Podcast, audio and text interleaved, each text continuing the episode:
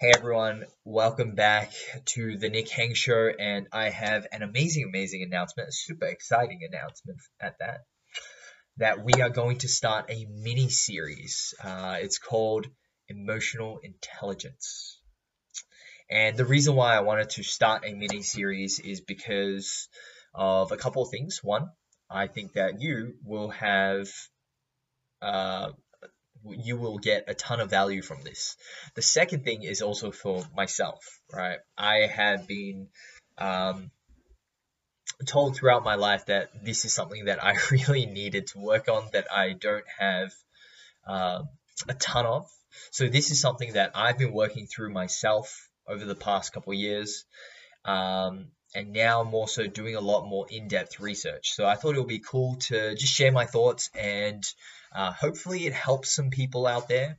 I think you know my perspective is always if it helps one person, uh, the time and the effort that I put in is worth it. So, without further ado, let's dig in. You know why why is emotional intelligence and why is it important?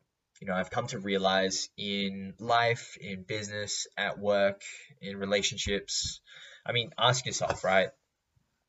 Do you want better relationships? Do you want more success at work? Do you want to make better life choices? Um, all those things really touches every realm of our lives, right?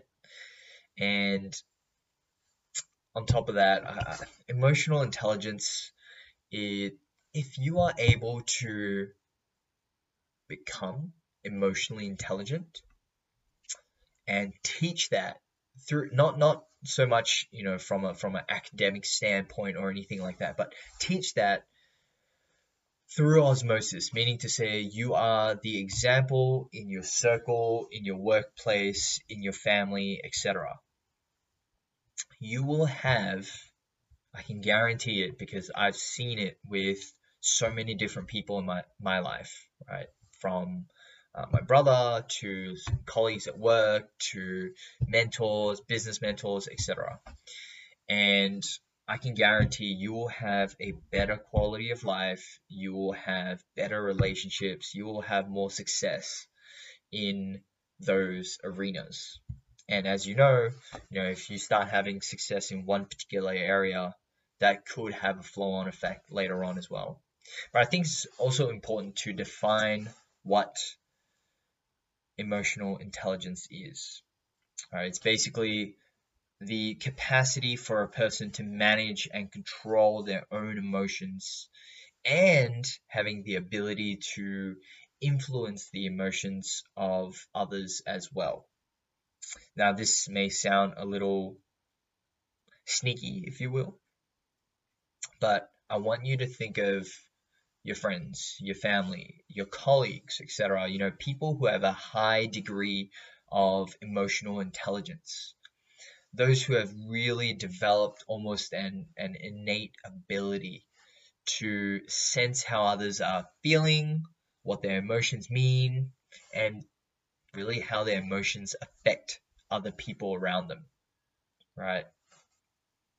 That's what emotional intelligence is. And I wanted to start off with a why, right? I'm sure that uh, many of you have seen Simon Sinek's Golden Circle. So it starts off kind of uh, there's there's three circles. The first one is why, how, what. Right. So that's why I wanted to start this off with why. But anyways, this is going to be a short one. In the next one, we will actually talk about, uh, I'll actually run through a story of um, what the lack of emotional intelligence can result in um, through my own story and my own experiences. But for now, cheers, guys.